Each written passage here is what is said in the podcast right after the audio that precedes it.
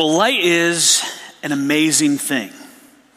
Without light, we feel alone, we may feel scared, discouraged, like we're isolated. But light, light is an amazing thing. Darkness, that's where evil hides. That's where people do things in secret. But with light, light cuts through the darkness. Just a little bit of light can illuminate things that we weren't able to see before, even though they were always there. Light can show us obstacles that were in our path that we had no idea were right in our way. In the Bible, darkness and light are metaphors used for good and evil, evil and good. The Bible talks about God being light. And his activity in the Bible is often portrayed as light or the light of his face. Darkness is the absence of light. And in the Bible, darkness often refers to the absence of God's presence. Where God's will is not done, it is darkness, it is evil. When I was a little kid, I used to be afraid of some dark spaces. Have you ever watched the movie Home Alone? Where Kevin goes down into the basement and the, he thinks the furnace is trying to eat him. You know what I'm talking about? I could totally relate to that movie when I was a kid because I had a scary, dark basement. It was one of those basements where we didn't go down there very much for, for a long time, and it just had shelves and, and rows upon rows of shelves with all of these like you know, relics from the past and keepsakes and boxes of things and things that were being stored there. And as a kid, to go down there at night was pretty scary. But it was even scarier when the lights were burnt out, which for some reason seemed to happen relatively frequently. And so I would have to go down for some reason as a little kid, you know, maybe, I don't know, five, six years old, and go down into the basement and grab something. I'd take a flashlight with me. And it was like something out of an Indiana Jones movie, where I'm just kind of exploring, knowing that around every corner there could be something waiting to come out and grab me. And so I'd gra- get whatever I needed and then run back upstairs as quickly as possible because I was afraid of that darkness that was down there. Of course, sometimes I use the darkness to my advantage. The cover of darkness. One time, my church growing up put on a haunted forest maze for the youth group and everybody to invite their friends and bring everybody, and we we're going to have tour groups go through this haunted maze together. And the idea behind this was that only the leader would have a flashlight, a group would go through, and everything would get scarier and scarier and scarier as you went through this haunted maze. The leaders had a brilliant idea, and they approached me right before my group was about to go through. I was probably 13 at the time. And they said, Hey, what would like to do, since we know you and you're in this group and you know we're all good friends and everything, what if at the end of this tour we came out of the woods, grabbed you, and kidnapped you, and dragged you back into the woods kicking and screaming. Wouldn't that be fun? And I said, Yeah, uh, that would be awesome. All my friends are in this group. I would love to freak them out. So we went through the whole maze thing, and there were scary things and creepy things and really disgusting things. And there's, you know, dr- adults dressed in costumes that would come out and try to scare you. And there's that one guy with a chainsaw, you know, and I, I think he took the chain off probably, hopefully, and he's chasing us around, you know. We got to the end of this whole thing. And right as everybody's on edge, everybody's clinging to each other, everybody's scared, and all of a sudden, at the scariest point of this tour, these three big dudes in full garb, costumes, things like that, rush out of the pitch black woods into our group, yelling and grunting, and they grabbed the wrong kid. And this poor guy is being hauled away and having no idea that this is part of the plan. And they're dragging him back into the woods and he's kicking and screaming. And suddenly these guys look down and, whoops.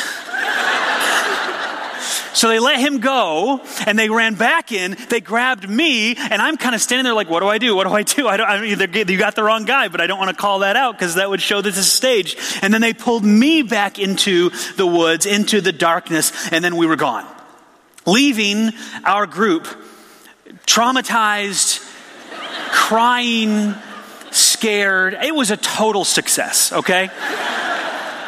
now, regardless of what you think about a church planning an event to traumatize teenagers and give them nightmares, I want you to bear in mind I was 13. I was not one of the mature, responsible adults who planned this whole thing. I just went along with it. What made that event so successful? What made it so that we could scare all of those young people? Why was I so scared of going down into my basement as a kid? The answer is simple it was the darkness. If you transpose those stories into the bright daytime sun, guess what? They're not as scary anymore. And so if I walked down into my basement, even as a kid, but you know there were windows down there, so the, if the light was shining in and it was nice and sunshiny, it was actually pretty pleasant. It wasn't that big of a deal at all. It was the darkness that made it so scary. Same thing is true for the teenagers in that haunted forest maze as they walked through there. Imagine if that had happened in the daytime. They would have seen all of the adults coming at them from a mile away. They would have recognized many of their faces as people that they knew and trusted. It wouldn't have been scary at all. When those guys came and grabbed me and hauled me off into the woods, they never would have lost sight of me in the daytime. They would have just seen us walking away, a hundred feet away, like it was no big deal. And instead of it being a scary experience, they probably would have been laughing. Light makes the difference. We're in part three now of a series called Light of the World, and we're mostly studying passages up to this point in the Gospel of John. John refers to Jesus as the light, the true light that was coming into the world. Jesus refers to himself as the light of the world. Don talked about that last week. So today, I want to explore that theme a little bit further. What does it mean that Jesus is the light of the world? What exactly is he offering here? What does that light look like? What does it mean to us? We'll talk about it more over the next couple of weeks, but today we're going to begin to explore in more in, more in depth that theme of light and that light that is offered to us. We're going to do that in the Gospel of John. So if you want to turn to John chapter 8, you can do that right now. If you don't have a Bible, you can use the YouVersion Bible app. You'll find us on there. Go to efree.org slash Bible, and you can follow along with us there. John chapter 8, we're going to be in verse 12. That's our key verse for this morning. I'm going to read it, and then we're going to pray, and then we're going to unpack it a little bit and try to walk through it phrase by phrase and give you the context so that we all understand what does Jesus mean when he says this. Here's what he says. John 8 verse 12. Jesus spoke to the people once more and said, I am the light of the world. If you follow me, you won't have to walk in darkness because you will have the light that leads to life. God, we thank you for the opportunity to study your word today. We thank you that you are the light of the world. Now, help us to understand what that means to us. Those of us who maybe have never followed you, don't know your light, those of us who have, but maybe haven't always been living that way. God, I pray that you would reveal to us this morning and teach us through your word how we can have that light that leads to life and how that should make a difference in our lives, not just today, but tomorrow and the rest of this week and the rest of our lives. We thank you for everything you're going to do in our hearts this morning. And in Jesus' name we pray. Amen. Well, the words that we just read, the words of Jesus, have massive implications. And it's actually really hard for us to understand what those implications are because we don't have the context. We don't yet know where Jesus was when he said this, who he was talking to, what the situation was, what the events were that surrounded this. So we need to take some time to go back and look at the context, the historical setting for where Jesus was when he gave this statement. Because it really does have profound implications if you understand the perspective of the original audience. Who was Jesus talking to? Where was he? What kind of circumstances was he in? In order to do that, I'm going to ask you to go back one chapter. Go back to John chapter 7. We're going to look at verse 37. We're not going to go through all of, all of this area here. I just want to show you one verse to give you the setting and the context. It says this On the last day, the climax of the festival, that's important. There's a festival going on. Jesus stood and shouted to the crowd. So there's people all over the place. There's a festival. They've gathered. And he says, and this is important, you need to know this. We, we, we won't get into this too much today, but the, he's in the middle of a water drawing ceremony, okay? So there's this ceremony that they're doing as part of this festival. I'll explain that in a little bit. They're drawing water as part of this ceremony, and Jesus shouts this Anyone who is thirsty may come to me. kind of an amazing thing to just get up and shout in the middle of a festival. But what I want to focus on this morning isn't so much the water drawing or even the thirsty part of it, although that's really interesting. What I want to focus on is what this means for the setting of John 8:12. John 8:12 because of the words that are used at the beginning of that verse, we know comes right after this. And so it's a continuation of what Jesus was saying before. That's why in our translation it says kind of he, he opened his mouth to speak again to them or something like that. He, it's a continuation. Jesus here is at the last day of a festival. And that festival was called Sukkot, or Sukkot, some people say. The Feast of Tabernacles. It's also called the Feast of Booths. Sukkot was a pilgrimage festival. There were three of these. Of all the feasts that the Jewish people had, three of them were pilgrimage festivals. That, means, that meant that they traveled to Jerusalem to bring offerings to God and to celebrate together. So these three pilgrimage festivals, there was Passover. That happened when the grain was still in the fields. And the reason for that was that's when God rescued the people of Israel out of Egypt and took them out. And so they were supposed to bring for Passover a lamb to sacrifice, a Passover lamb, and then that would also become their meal for the Passover meal. Then there was Pentecost, another pilgrimage festival. That happened seven weeks after the first harvest of the grain. And they were to bring to God as an offering the first of their harvest of the grain. That was at Pentecost. And the third pilgrimage festival was Sukkot, or the Feast of Tabernacles, the Feast of Booths.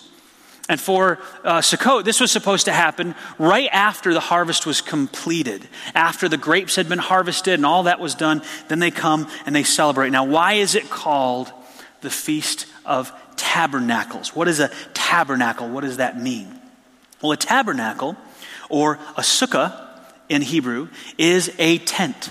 It's a temporary dwelling. And so Sukkot refers to multiple tabernacles, the Feast of Tabernacles. It's all about these temporary dwellings, these tents. And the reason that they would call it this is, and they would, they would actually set up temporary dwellings. In fact, you'll see this today in Israel and in certain parts around here. You'll even see around the time of Sukkot, which is uh, either September or October, depending on the year. I think this year it was September, next year I think it's October. That you'll see temporary dwellings set up to honor and celebrate this festival, this Feast of Tabernacles. It's a temporary dwelling they would set up. Why would they do that? Because when God led the people out of Egypt, the people of Israel, and he promised them this land that he was going to give to them. And they went up to it, and they almost went into it, and they chickened out. And then God said, Well, you're going to have to wander for a while. And they wandered in the wilderness for 40 years, and they didn't have a permanent home. So they had these temporary dwellings, these tents, even the place where God would come and meet with them. Instead of it being a nice, solid temple that we might all think of, they had to create a temporary one called the tabernacle, which was this big tent so that God would have his dwelling there and, and, interact with the people from that standpoint. So the Feast of Tabernacles was all about looking back and remembering what God did by bringing them out of Egypt, but then also remembering their disobedience and their sin that led to them having to wander in the wilderness with these temporary dwellings, these tabernacles. There were two very important celebrations that happened during the Feast of Tabernacles. One of those is the water drawing ceremony that I talked about earlier. But the other one, the one I really want to focus on, is the lamp lighting ceremony. That was a big deal. They were serious about their celebrations in Jerusalem when it came time for the Feast of Tabernacles. The water drawing ceremony, the lamp lighting ceremony, these were major events that kind of took over the city, and you could hear it and you could see it for a long ways off. Let me just give you a description of it. This comes from the Jewish Talmud. This is an ancient Jewish document that gives us an explanation of what happened. Here's what it says. He who has not seen the joy of the place of water drawing has not seen joy in his whole lifetime. That must have been some pretty special drawing of water. I don't know what makes drawing water that interesting, but it must have been incredible. If you've never seen joy, sorry guys, you've never seen joy. You've never even experienced it because you have not seen them draw water. So there's something special about this water drawing ceremony. But then he goes on. He says, um, towards the end of the first day of the Feast of Tabernacles, people went down into the court of the women. Golden lamps were there, and four golden bowls were on each of them, and four ladders were by each. Four young men from the priestly group had jugs of oil in their hands containing about 120 logs. That's about 10 gallons that they would carry on their backs. 10 gallons of oil, and they would pour that oil into the bowls. Wicks were made from the discarded trousers of the priests. Uh, there must be some significance to that. I don't know why you need to tear up their pants to make wicks, but they did. And there was no court in Jerusalem that was not bright from the light of the place of drawing water. So they do the water drawing ceremony. And then they've got these huge lampstands that go up into the sky. They've got these four bowls that they pour oil into, and they use the poor priest's pants as their wicks, and they light them on fire, and that lights up the whole sky. Men of piety and known for their good works danced before the crowd with torches in their hands and sang before them songs and praises. And some people think that what they actually did is they may have actually juggled those torches as part of their dancing, or just sort of danced around with torches in their hands all night long as people followed them around. Some sources talk about how they would get so exhausted after this because they would do this and then they would have maybe an hour or two of sleep and then get up and start the whole process again. And so it was a big celebration. It says the Levites stood with zithers and harps and cymbals and trumpets and other musical instruments without number on the 15 steps which led down from the court of the Israelites into the court of the women. Those were the different courts in the temple compound. A big celebration. Here's a little picture of what they think it looked like the people dancing and playing music, lighting these huge fires that lit up the sky, all the courts in Jerusalem filled with this light. And then you've got these guys dancing around with torches all night long. If you've got that image in your mind, light, fire everywhere, big deal, everyone focused in on this. And then Jesus, either that day or maybe the day after, sometime right after this, says, I am the light of the world. Remember, during the water drawing ceremony, he said, If you're thirsty, come to me. So he's using what they're already doing and pointing to himself. And then he, with the lamp lighting ceremony, at some point after that, says, I am the light of the world. If you follow me, you won't have to walk in darkness because you will have the light that leads to life. So, now, given that backdrop that we have, of the festival and the celebration, we really need to understand why that light was such a big deal to the Jewish people. What was going through their minds? What were they celebrating? What were they remembering? What was such a big deal about this light that they had all of this celebration of light going on, and then Jesus would use that to point to himself? We need to understand that to know what Jesus is really getting at here. When God led the Israelites out of Egypt, Remember, he did so with a pillar of cloud by day and a pillar of what? A fire by night.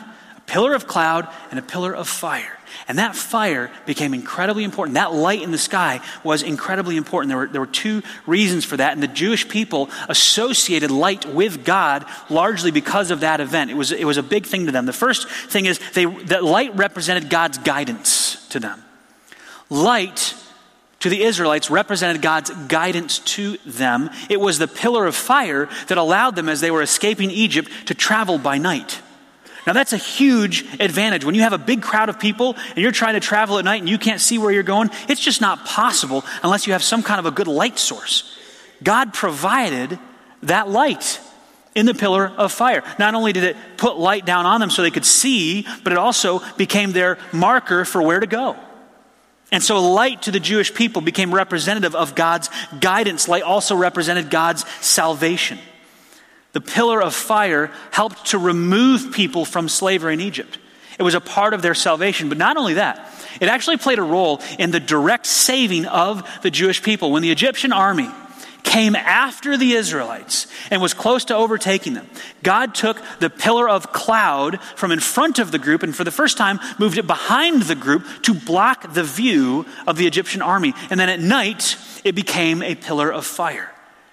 And so you have the Egyptian army over here and the poor Israelites over here, and there is this pillar of fire from God in the middle, literally saving the Israelites from being recaptured and protecting them and defending them. And so light represented God's guidance and God's salvation to the Jewish people. And you see this throughout the, the literature. Psalm 27 1 says, The Lord is my light and my salvation. So why should I be afraid?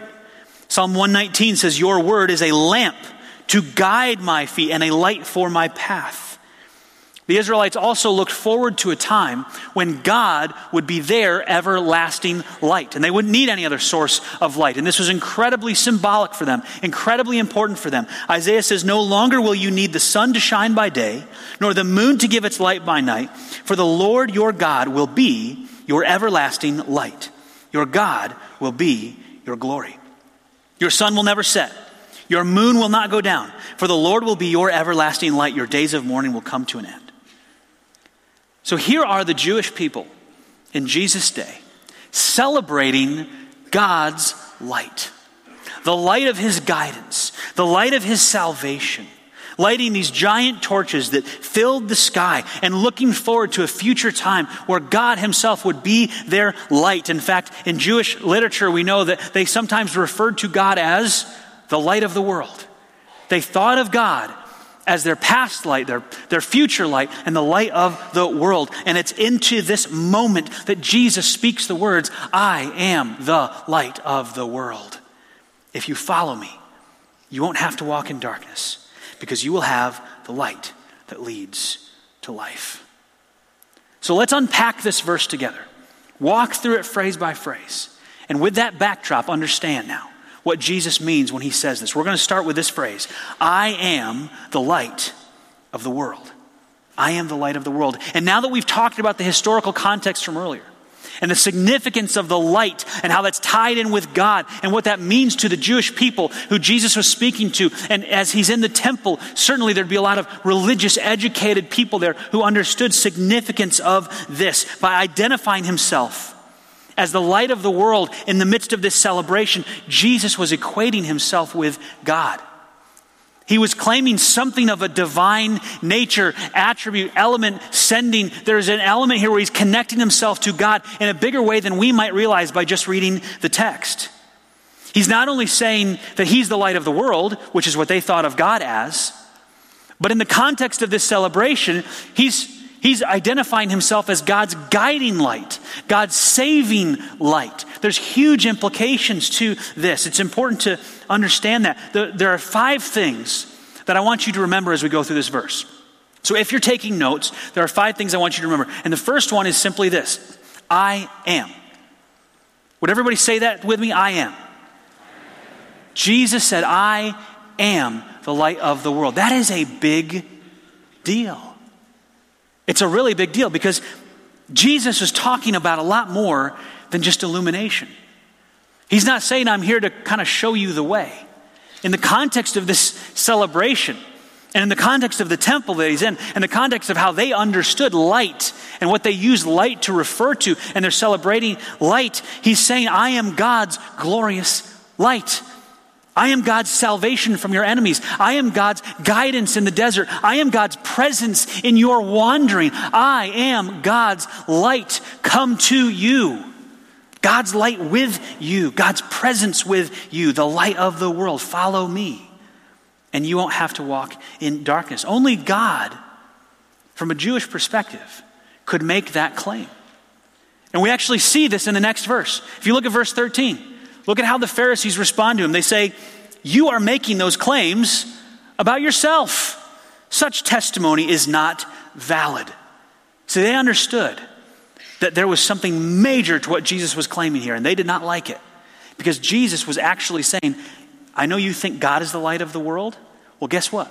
I am He. I am the light of the world. And then he says this back in 812, he says, If you follow me, Follow. That's the next thing I want you to remember. Would everybody say follow?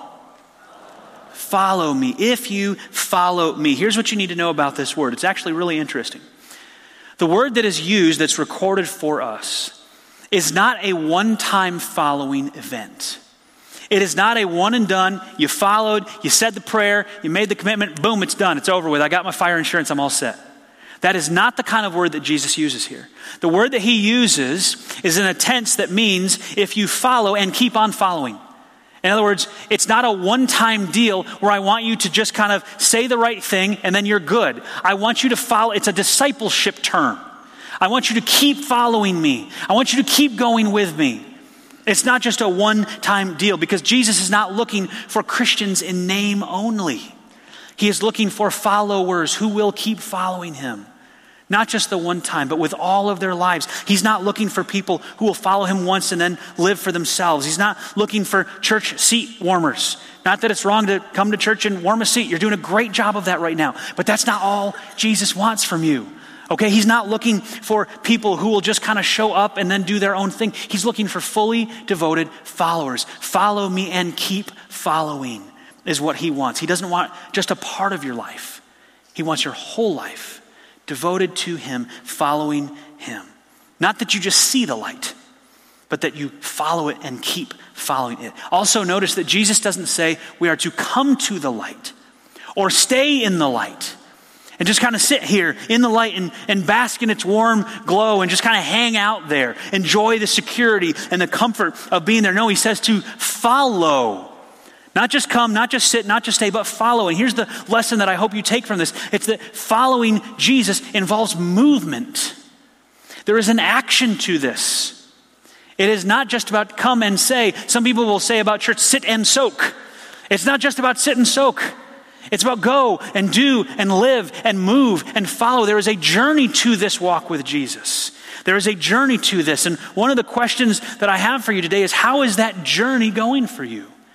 We are all at different parts of that journey. We face different things along that journey. What is God teaching you right now as you're journeying with Him? What is He teaching you?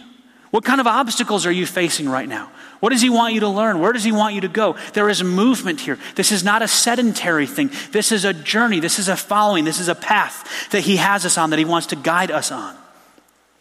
Every journey has ups and downs, right? Every journey, if it's a, if it's a long journey across a lot of terrain, there's going to be mountaintops and there's going to be valleys.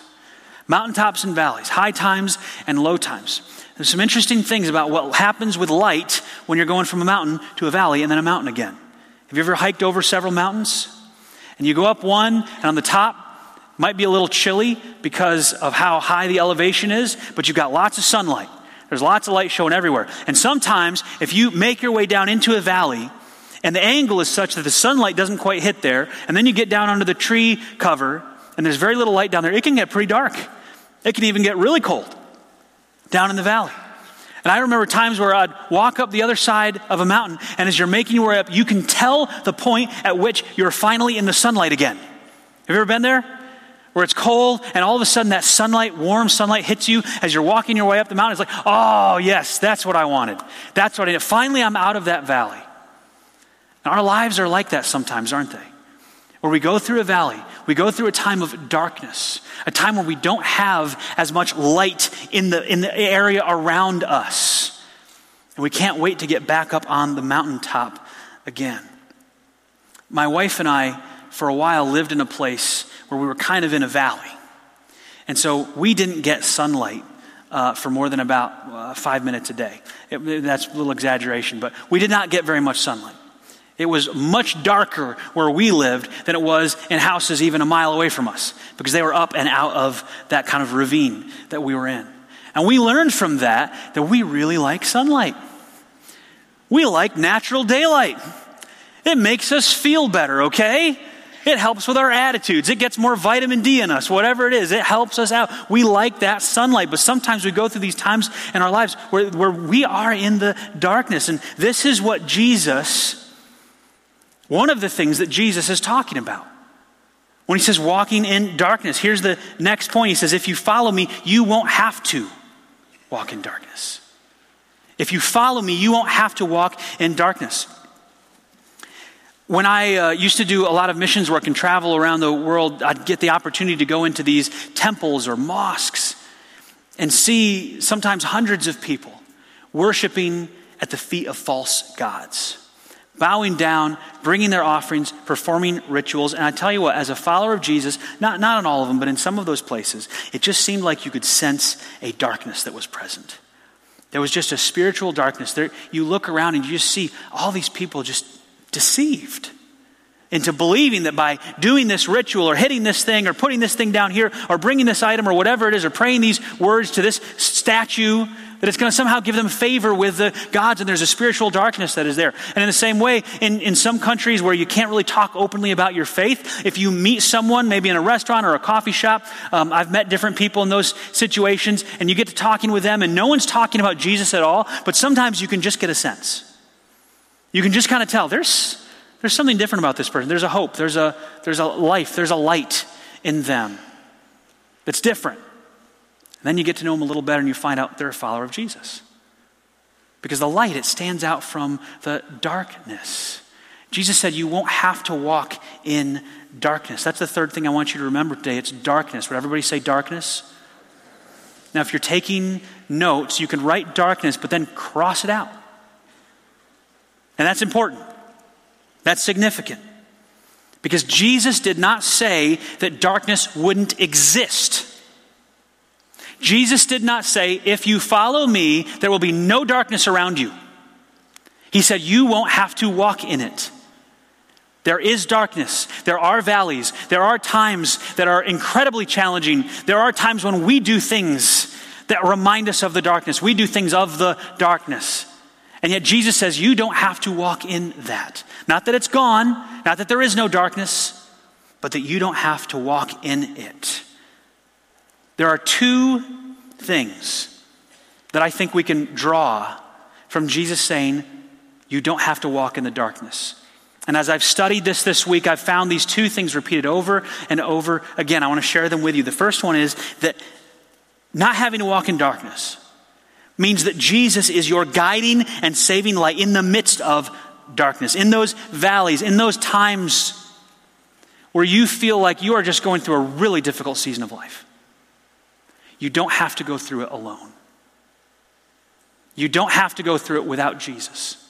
He is there with you to guide you in that, to be your light in those dark times. Even though there might be darkness around you, even though you might be going through one of those valleys, you don't have to walk in that darkness. That's one of the meanings that comes out of this, but there's another one. Uh, well, let me share a verse with you Proverbs 3, 5, and 6. It says, Trust in the Lord with all your heart. Do not depend on your own understanding. Seek his will in all that you do, and he will show you which path to take, or he will light your paths. Even when you're going through difficult times. The Bible tells us not to trust in our own understanding, but to trust in God. And He will light our path for us. He will show us which path to take. He will guide us. He will walk through us in those times. But here's the other meaning to walking in darkness. And this is really important. Paul talks about this in Ephesians chapter 5. And I'm just going to read it to you because I think his words are so powerful here. Here's what he says in Ephesians 5, verse 8 For you, were, once you were full of darkness. You were full of darkness, but now you have light from the Lord. It's exactly what Jesus was talking about. You were once darkness, but now you have light from the Lord. So live as people of light. You need to live differently. You do not have to walk in darkness. You have this light from Christ. You need to live in that light, for this light within you produces only what is good and right and true. Carefully determine then what pleases the Lord. Take no part in the worthless deeds of evil and darkness. Don't have anything to do with that. Instead, expose them. It is shameful even to talk about the things that ungodly people do in secret, but their evil intentions will be exposed when the light shines on them. For the light makes everything visible. This is why it is said, Awake, O sleeper, rise from the dead, and Christ will give you light. Let me say that again. Awake, O sleeper, rise from the dead. We're going to come back to that. And Christ will give you light. So he says, Be careful how you live. Don't live like fools, but like those who are wise. Make the most of every opportunity in these evil days. What is he saying here? He is saying a couple of things. Number one, he's saying that there's still darkness around. These are evil days. There is darkness. You don't have to walk in it. You don't have to live it. You don't have to participate in the acts of darkness because you have the light that comes from Christ. And when that is ruling in your life, it produces only what is good the light. Live as people of light. You have the light, use it. Don't engage in the activities of darkness. And this is exactly what Jesus is saying. When we go back to verse 12 of chapter 8, he says, You won't have to walk in darkness. Why? Because you will have the light. Fourth thing I want you to remember about this passage is have. Would everybody say have? Have. So, who is the light? Who is the light? Jesus is the light. And he says, You will have the light. So, what is he really saying here? If you follow me, you will have me. If you follow me, you will have me. Now, I don't know how that strikes you, but as I was studying this this week, it kind of gave me chills to think about the magnitude of what Jesus is saying here. That he's not just some far off being, that he wants to be with us. Think back to a couple of weeks ago. We talked about who Jesus is as the light of the world, how he is God, how he always existed, how he created everything. Nothing was created without his involvement in it. He brought light into the world. And when people messed it up and brought darkness into the world, he brought light into the world again. Jesus is amazing, and Jesus says, You can have me. If you follow me, you will have me. What does that mean? God wants to be with us. Jesus wants to be with us. He wants us to, in some sense, acquire Him and have Him in our lives and be present with us so that even when we walk through those times of darkness, we have Jesus. And that is an incredibly comforting thought. And I'm sure some of you are going through some dark times. I'm sure some of you are going through some valleys, and just the thought that Jesus went to such great lengths so that you could have him with you, so that he could light your way, even in those valleys. That's an incredibly encouraging thought. But believe it or not, it gets even better. Back to the verse. He says, You will have the light, you will have the light that leads to life. That's the fifth thing I want you to remember. It's the word life. Life. Would everybody say life? That's the last thing. Why do we need life? Why is this such a big deal? Jesus knows that every person on this planet, in their natural state, is spiritually dead. We are spiritually dead. Paul said that you were once full of darkness. In another place, Paul says, What fellowship can light have with darkness? So, along those same lines, what fellowship can God, who is light, have with people who are in darkness? People who are filled with sin. They don't go together. It's like oil and water.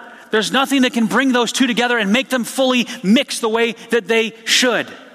There's a separation that exists between God, who is light, and we who are in darkness. And so, what Jesus is saying here is, I am the light of the world, and if you follow me, then you don't have to walk in darkness anymore. You will have the light, that's me, that leads to life, that's spiritual life in God. It's amazing what he's saying here. He's not just saying, I want to give you a good life now. He's saying, I want you to have spiritual life and light so that you can be with God. I want you to be restored to God. I want you to be reconciled to God. I want you to be able to know God. So, what Jesus did here was absolutely amazing. He brought light into this dark world so that instead of being spiritually dead and apart from God, we can have life and light with God. Nothing else can lead to spiritual life. Jesus said, I am the way, the truth, and the life. No one comes to the Father except through me. Our text this morning is Jesus announcing that he has come to make that possible. That he has come to bring that light and that life so that we can be with him. So I, I just have two, two simple thoughts as we close this morning. For some of you, you may not have that relationship with God right now. You may not even know what that looks like or what we're talking about. And you may be sensing right now God drawing you in your heart and you wondering, man, maybe there's something to this. I want to know more about this. I want to follow Jesus. I want to trust in Jesus. And if that's you, I want to tell you that, that that is exactly what Jesus is calling you to do. He wants you to follow him. To follow someone, you have to trust in where they're going. And so you have to trust in Jesus.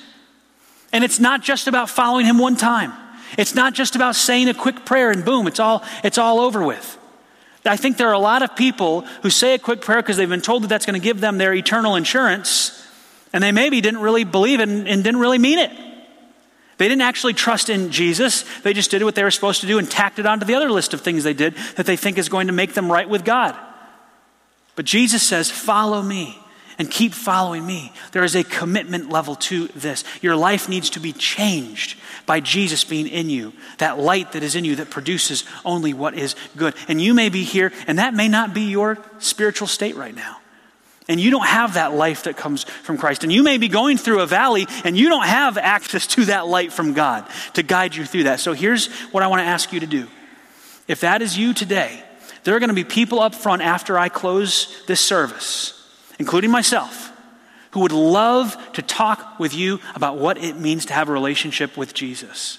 I would rather that happen in conversation here because I want to be able to ask you questions, and you probably have questions. But I want you to know that that door is open for you to learn more about what it means to follow Jesus and have that light that leads to life. Now, for everybody else that's here, everyone that's here and you say, I am a follower of Jesus, um, but I'm going through a difficult time right now. I'm going through one of those valleys, I'm going through one of those tough times. There will be distractions on every turn to try to get you off course a little bit into the darkness. Jesus' promise to you is that you do not have to walk in the darkness because you have access to a light that can guide you through that. And that is not a promise that you'll be out of the valley tomorrow. It can be a long valley. I've been through some of those. It can be a challenging time. Jesus did not promise that the darkness would disappear. He promised that He would guide you through it and that He would be your light in it. You don't have to walk in darkness. You also don't have to act in darkness. And Paul would say, You have the light. Live as people of light. Choose to do what God wants to produce through you. And that light that He has given you to produce only what is good and not participate in the evil deeds of darkness. Let's pray and close. God, we love you.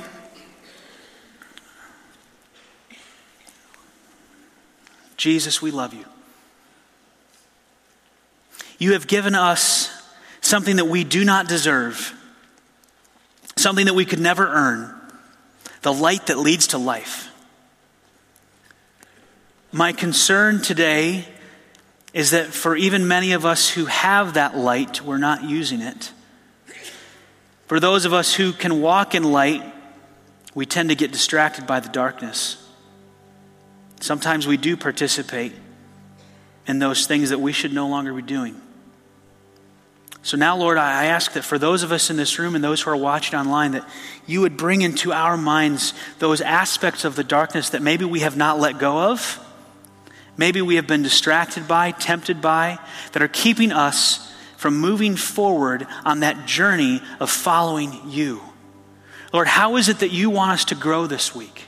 How is it you want us to live our lives? Help us, Lord, to follow you and to keep following you so that our lives would reflect your light to others.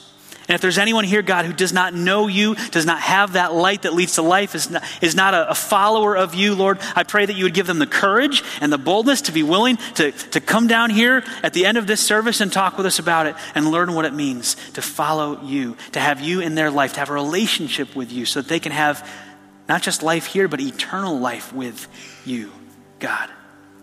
Be with us as we go our separate ways. Help us to reflect your light to everyone that we encounter so they will see the difference in us and that our light that comes from you would shine brightly no matter what dark place we are in. And in Jesus' name I pray. Amen. I hope you have a wonderful week. God bless, and we'll see you next Sunday.